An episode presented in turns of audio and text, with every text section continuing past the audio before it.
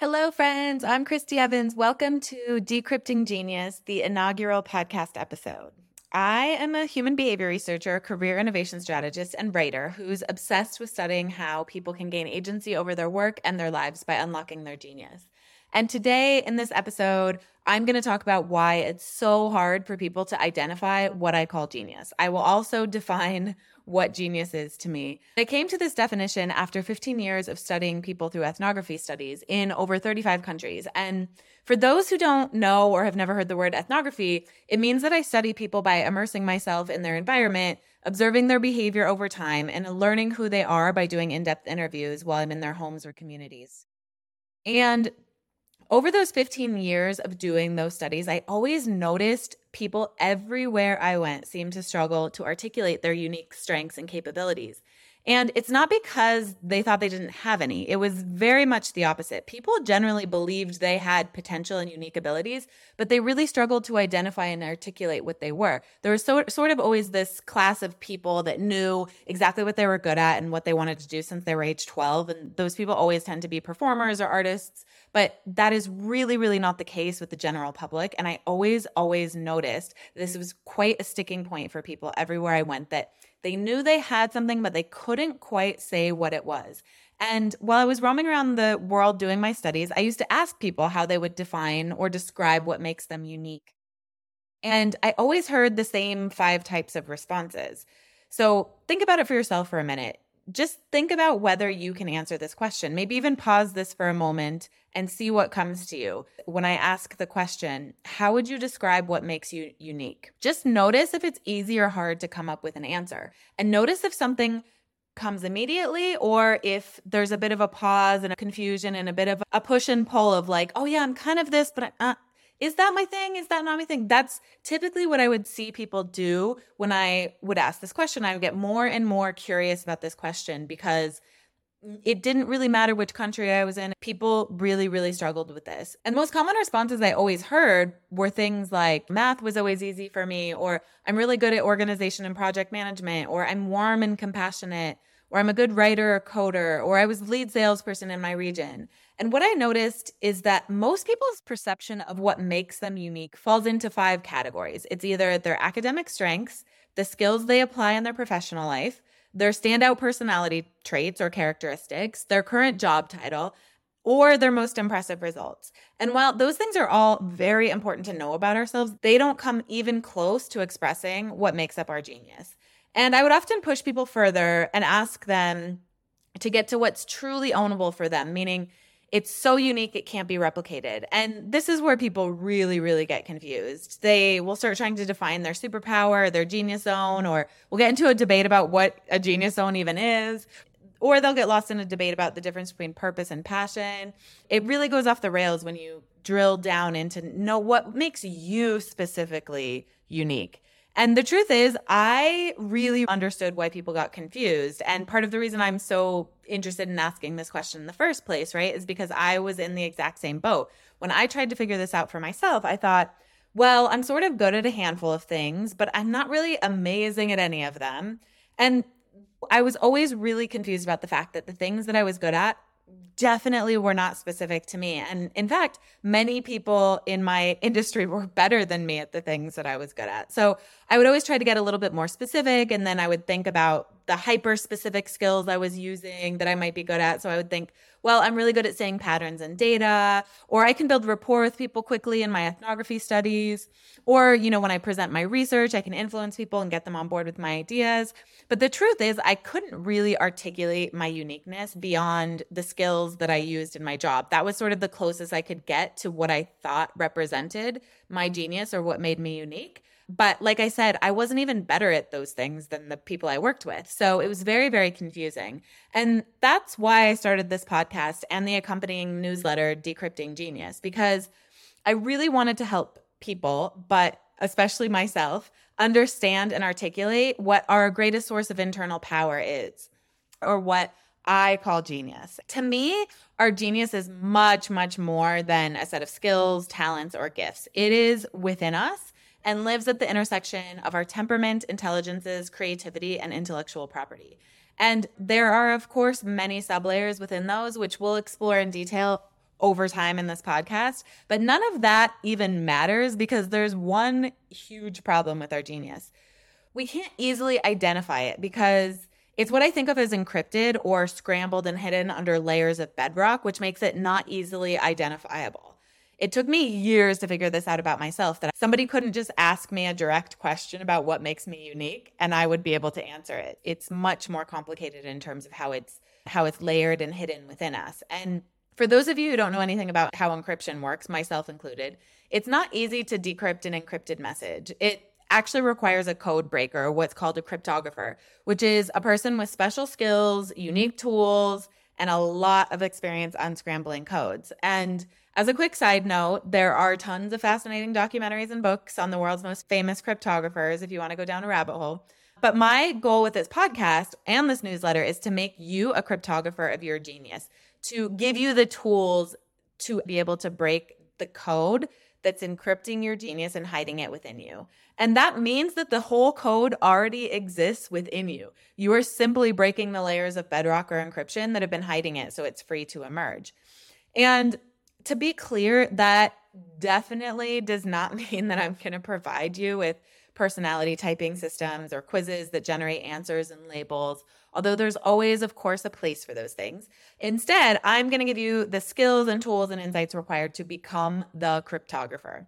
I believe this is so important for all of us because being able to articulate what we have to offer the world empowers us to see more opportunities, to dream bigger, and to feel safe and confident in our personhood. And when people feel safe, they lean towards hope and resourcefulness and away from protective strategies like division, tribalism, and domination. And I think we're at a point where we all need to be leaning more towards hope and resourcefulness. So let's dive in by first just trying to understand how the heck did our genius become encrypted and hidden from us in the first place? It does seem like we should just be able to understand who we are and what we're good at, particularly as we move through our careers and as we're a bit older and further on in life. It seems like this is just something that should be clear to us. So, why is it not clear? That is the main topic we're going to cover today because who cares what it is and how it works if we can't see it in the first place? And what I'm going to take you through are what I call the three primary blockers that keep us from seeing our genius and create a restricted view of who we are. And you can think of these blockers almost like blinders. They're there in a way where we can't get the full picture of our true capabilities, which is truly a tragedy because it's very hard to expand into work that lights us up when we can't access our full potential. We're going to go through each of these one at a time, and we'll start with the first one cultural conditioning, or who we had to become and what we had to hide to belong. So, very early in our life, we're incentivized to minimize or amplify the aspects of ourselves that gain acceptance and generate belonging. And the result of that is that it's hard to determine which aspects of ourselves are part of our authentic nature and which are minimized or amplified out of the need to gain connection and love. When I was doing field studies in different cultures around the world, it became so clear to me how much our cultures shape us, mostly without our awareness. It is literally almost impossible to see ourselves from within our culture. And I always noticed that it wasn't the humans who were dramatically different. It was the cultures they were immersed in that molded their behaviors and perspectives that created the big differences between people. Of course, our culture can unconsciously influence so many things we do, depending on what's valued and to what degree, but it especially can play a role in how we think, behave, and what we cultivate within ourselves. For instance, we could be incentivized to cultivate either cognitive intelligence or kinesthetic intelligence, depending on what our culture values more.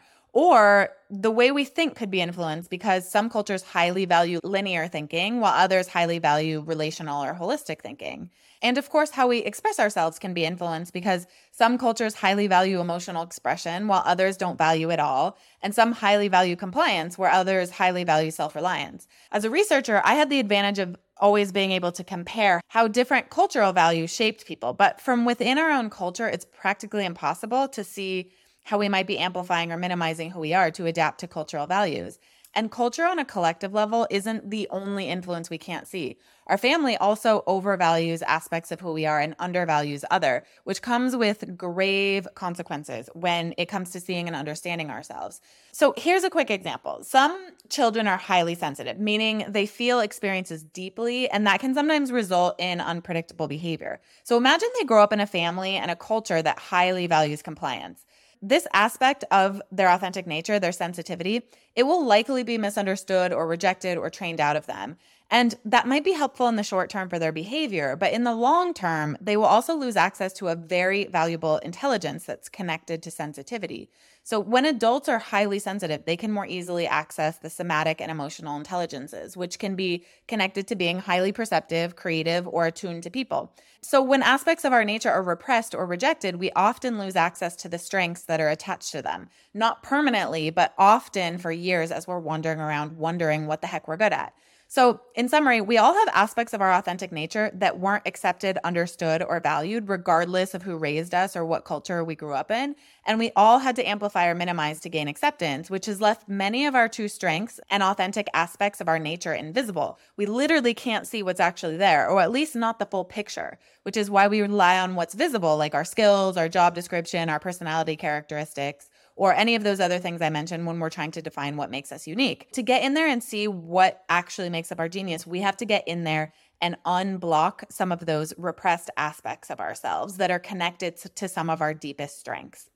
And that's only the first factor that creates our blinders. As we move through childhood, the next blinder is already starting to take shape. Number two is what I call standardized schooling, or how we had to narrow our intelligence to succeed. So, as we progress through school, especially from middle school on, we're incentivized to pursue what can be taught, tested, and measured, which results in a very one dimensional view of our intelligence. So, our intelligence is actually very nuanced and multidimensional, but within school, especially those that rely on the Western system, we're only taught to explore and master verbal and logical intelligence. The arts and anything else that can't be tested is basically considered a side hobby or something that's for uniquely talented artistic people. And sometimes all of those people just go to one specific school that focuses on the arts and the rest of us never see any of that stuff. And it's not hard to figure out why this is the case. Verbal and logical t- intelligence are simply more scalable. So, developing and implementing curricula at scale that encourage children to explore their multidimensional abilities is very, very hard.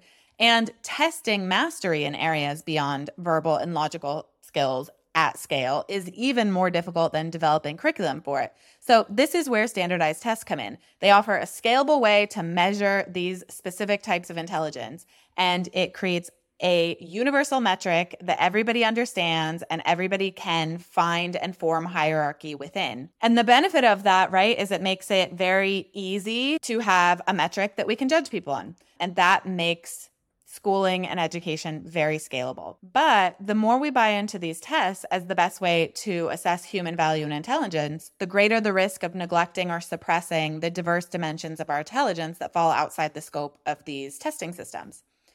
So, when I was conducting studies in different cultures, I, I, would often use techniques that encourage participants to express themselves in different ways. And over time, I noticed that the way people process and express information wasn't confined to the mind or the cognitive channel. Around the world, I saw that in addition to the cognitive channel, people used emotional and kinesthetic channels to process information. So I started thinking of intelligence as the three primary channels we use to process information rather than how we say, you know, might score on an IQ test. And I define the channels as cognitive, being how we cognitively process information with the mind, kinesthetic being how we somatically process information with the body, and emotional being how we intuitively process information through emotion. And when I started working with people in my programs, which was separate from my research, I started taking people through a journey to uncover how they utilize their cognitive, emotional, and kinesthetic channels. And I found that most people use the channels in a very balanced way in childhood before 12, meaning they really tapped into and accessed each of them. But in adulthood, especially within their professional environments, they tended to have a disproportionate reliance on one channel, often at the expense of the other two, which would become repressed and underdeveloped. And this shift to me was just not coincidental because at around age 12, our focus tends to shift to standardized testing, which prompts kids to channel their energies into their cognitive channel and away from their emotional and kinesthetic channels. And this is a tragedy because it causes us to lose out on accessing untapped resources that exist within us. As we move towards one and we stop balancing them out in terms of how we use them, we become over reliant on one, which makes what we're good at much more one dimensional versus multi-dimensional. And I could do 10 more podcasts on this topic alone. So I'm not going to go into full detail right now. But for those of you who are members of the newsletter, you'll have access to a chart showing the three channels and each of the intelligences that fall under each, which are partly from multiple intelligence theory and partly from my own data. And I'll link that in the notes and we will talk much, much more about this in the future. And but what's crucial to understand at this point is that while we all have the potential to tap into a variety of intelligences within each channel, many of us predominantly utilize just one channel, often neglecting the other two.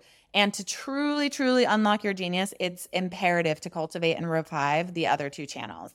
And I want to give you a quick example of someone who did that, someone who I worked with. I had a client who was a government contractor with a very highly developed cognitive channel where she had really gained mastery in the reasoning, critical thinking intelligence, and verbal linguistic intelligence through many years of working in consulting within the government sector. When she hit a point within that work and within that role where she was no longer fulfilled and she didn't feel she could take it any further, but didn't know which direction to move in next, she dug deeper and she found that she had a highly developed intuitive intelligence, which is part of the somatic channel and a highly developed naturalistic intelligence, which is part of the emotional channel. Now, both of these she had really, really repressed over those years she'd worked in the government sector. So she'd used them a lot in childhood, but she hadn't cultivated them, she hadn't refined them, and she hadn't really accessed them in many years. And she certainly hadn't combined them together with her cognitive channel. And so her true genius started to expand when she activated those channels and integrated them with her cognitive channel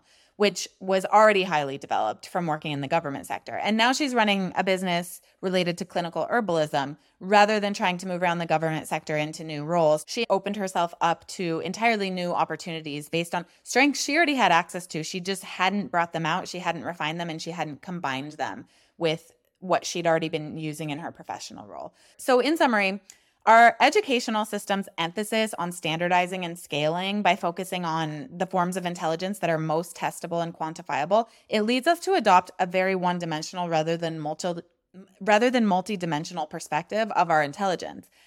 We literally have gold within us, but it's gone dormant while we tried to pass tests and get good grades. But importantly, those aspects of ourselves haven't gone anywhere. They're just dormant. They're just there waiting for us to rediscover them access them and bring them out into the world and to start working with them so that we can refine them. And getting to the more multidimensional expression of our intelligence is essential to access our full genius. But again, that's only the second blinder. There is a third one because by the time we get to the end of high school, that next blinder is starting to take shape. So, number three is what I call market metrics, or how we had to package ourselves to become employable and feel safe. So, as we move out of school and into the workforce, we're incentivized to start looking outside of ourselves and towards the market. And that's when we begin to morph ourselves into what's valuable, marketable, and transactional instead of cultivating what makes us original. Now, this isn't necessarily wrong. We all have to develop skills and become more valuable within the market for a period of time, right? But over time, we lose a sense of what makes us original in pursuit of what makes us marketable we sort of forget our inherent value as we constantly morph into what the market demands. We eventually just see ourselves only in terms of what makes us choosable or employable. This always comes back to bite us, right? Because as the market needs evolve, we are often going to find ourselves becoming less and less relevant, especially if we become reliant on a one dimensional set of strengths. Or we might find ourselves trapped in roles that are overly dependent on our external value or what I would define as credentials, results, roles, responsibilities, and recognition. The problem with that is that it's our internal value that allows us to expand in new ways and transcend the market. Because unlike our external value, which is generic and replicable, our internal value is unique. It includes our nuanced experiences and wisdom, or what I think of as proprietary intellectual property that cannot be duplicated by others. So while millions exact same list of resume bullet points as us, no one else possesses our specific blend of experiences and insight. The problem is most of us overlook our internal value because it's very, very difficult to measure by market standards. As a result, our proprietary intellectual property often remains underdeveloped and underutilized. Again, it's like undiscovered gold inside us. So, in my studies, I used to extensively explore people's stories and experiences. And I noticed that people very much are not aware that they have IP embedded in their story. And to uncover the IP, they really have to be deliberately guided through a reflective journey, which examines how they became who they are, how they developed the beliefs and values they hold, and why they hold those specific values. And through this process, they can start seeing that they have very specific insights and knowledge that others don't share. Here's a quick example, not of how I did that process, but of how somebody found and used IP within their story to expand it in a new direction in their career. So I worked with someone who was a marketing executive in the tech industry and she was seeking a more meaningful career path. Like many, she'd kind of hit a wall in terms of where she was going and how she might expand. So initially, she could only envision her growth within the confines of similar roles in competing companies, which felt very unfulfilling to her because she knew that it would be exactly the same wherever else she went as where she was in her current role. And she was really hitting a wall with that. So when we did the analysis of her life story, we uncovered these pivotal experiences from her upbringing in an immigrant family, which had instilled in her a deep understanding of the importance of mental health services for children. And by integrating insights from her upbringing with her marketing skills, she was able to transition into a role as a director at a company focused on providing mental health resources for children. She immediately became much more original and adaptable by building out her own IP, which was rooted in a few very specific insights related to how kids struggle in childhood. And importantly, her insights had nothing to do with her marketing skills. And prior to the exercise, she would have said she didn't have any IP or anything useful in her story, which is what almost everyone tells me when they come to meet me and I ask them to do this exercise. And the thing is, is I really get that because uncovering our insight and ownable IP is very difficult because it can't be accessed through direct questions. So I can't just ask you what's your IP or what insights shaped you or what insights in your story are unique and ownable to you. If any of us could answer those questions easily, none of us would have any problem articulating what makes us unique. That's why in both my studies and my programs, I primarily use what are called projective techniques, which allow people to access their subconscious and reveal deeper truths about themselves. And again, there will be entire episodes on this topic. I will share many examples of this. I will start to share some of the techniques, but just know for now to really understand and decrypt your genius, we will have to use unique and fun ways to see what you can't see on the surface. Much of what exists within you is not visible on the surface. And trust me, you will enjoy exploring yourself way more than you think. I used to get so confused by the enthusiasm participants showed in my studies because I assumed they would find the process very tedious and boring. But to my surprise, people often ask me to come back for follow up sessions. And I finally figured out that most of us just don't have the right tools or opportunities to explore ourselves in a way that reveals new insight. In modern culture, if you think about it, self exploration is often very limited to therapy, which has a core focus on healing. It's not just a tool and practice for discovering ourselves. Or we rely on basically informal chats with family and friends that are not self focused conversations. And they certainly are not guided and they certainly do not typically help us uncover the parts of ourselves that we can't see. There are just very few ways to look back in on ourselves without an outside analyzer. And the projectives really allow us to do that. So stay tuned to learn more about how to use those yourselves to dig into your story. In summary, the need to become marketable and valuable based on market metrics leads us to become overly reliant on our external value or our credentials, skills, roles, etc. And in that process, our internal value or our IP can go dormant or undiscovered. And again, just like the other three, it's just sitting there waiting for us to discover it, access it, bring it out, and to refine it and connect it with all of the other pieces that make up our genius. So, again, the three blinders that truly keep us from seeing our internal power are cultural conditioning, standardized schooling, and market metrics. When these three blinders are at play, three major tragedies happen. One, we suppress aspects of our authentic nature and lose access to the strengths that are inherent or connected to those aspects of our authentic nature. Two, we develop a limited or one dimensional understanding of our intelligence, overlooking the vast multidimensional spectrum that is actually within us. And three, we conform to the market's demands instead of nurturing the unique internal value that makes us original. In reality, we are very nuanced, multidimensional beings with an innate essence that has been trying to emerge and express itself from a young age. But over time, this essence gets more and more encrypted, making it challenging to recognize and articulate. The world is filled with strategies and tactics telling us what to do, but none of them are relevant when we don't know who we are at the core and what we have to offer. And that's what we're going to do here on the podcast and within the newsletter. We are going to share with you tools that offer indirect ways to explore who you are and what makes up your genius, such as the projectives I just mentioned, but many more as well.